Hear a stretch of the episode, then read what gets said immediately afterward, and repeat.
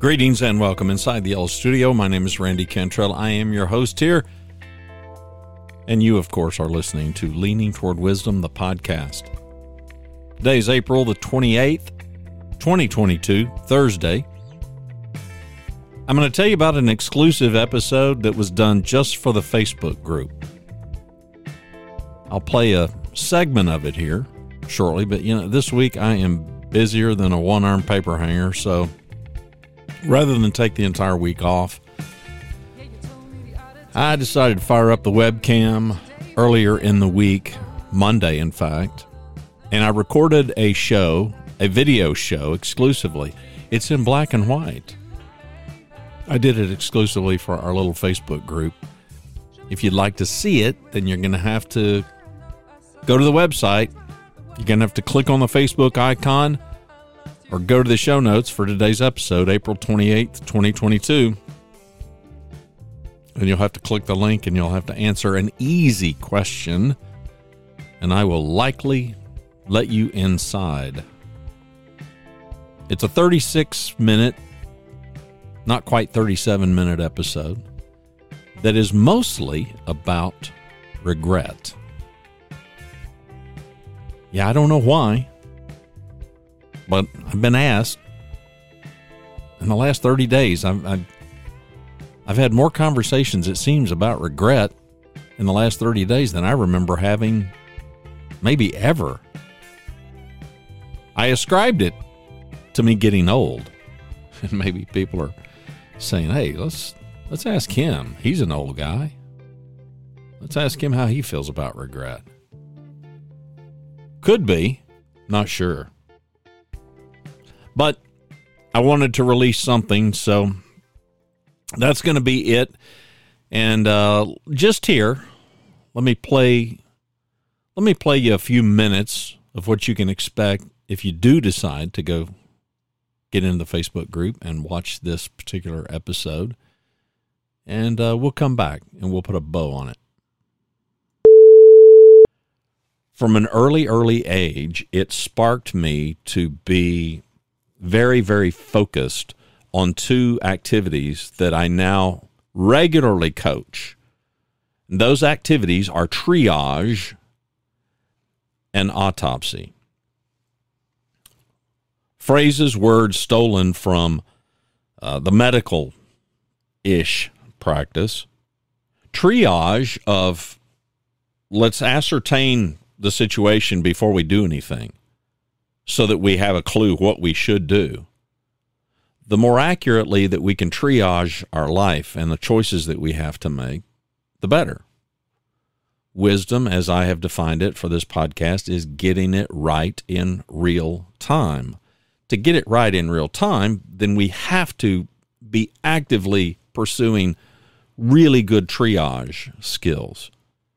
Am I seeing this accurately? I go to the emergency room some years ago. I was having a horrible pain in this shoulder. Um, I'd not had any pain in that shoulder, but a close friend called. I'm on the cell phone. I've got it up to my ear. I'm, I'm I've got my arm in this position for about 30 minutes. I'm an idiot. I didn't have earbuds in. I get off the phone, and within an hour, I'm on the floor in pain. I mean, this is the most severe, sharp pain I've ever experienced in my life. I writhe around in, in pain most of the night, and finally, by early, early morning, Rhonda's like, I'm taking you to the hospital. I don't argue. We go to the hospital, and of course, they're immediately looking at my heart, right? I mean, that kind of that kind of severe pain, I'd always heard, okay, the left arm, okay, it wasn't my left arm, it was my right shoulder that was hurting. I was rather certain it wasn't heart, but thankfully, you go to the ER. What are they doing in this triage? Let's make sure that we're not dealing with something that's life threatening. First, let's eliminate something that's life threatening. And that made an impression on me, and I've used that illustration when it comes to our life, personally or professionally, our businesses. Where's the risk? Where's the life threatening? Is there a life threatening risk here in this decision, in this choice.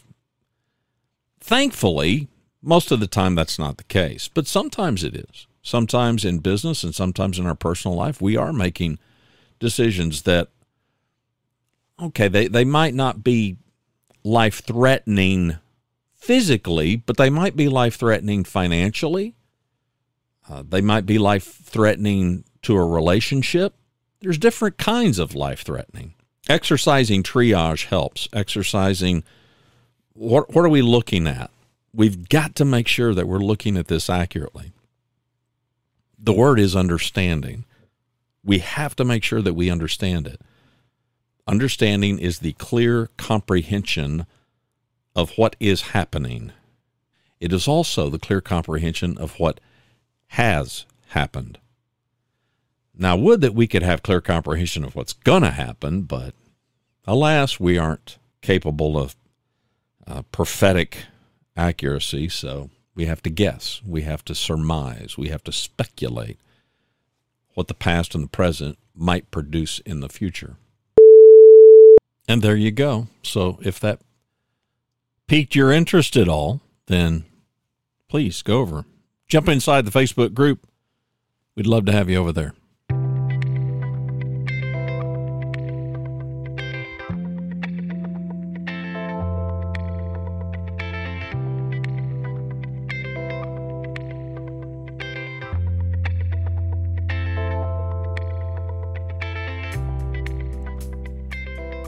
Uh, lots of changes going on over here inside the Yellow Studio. Not that we're going to really impact you here at Leaning Toward Wisdom, but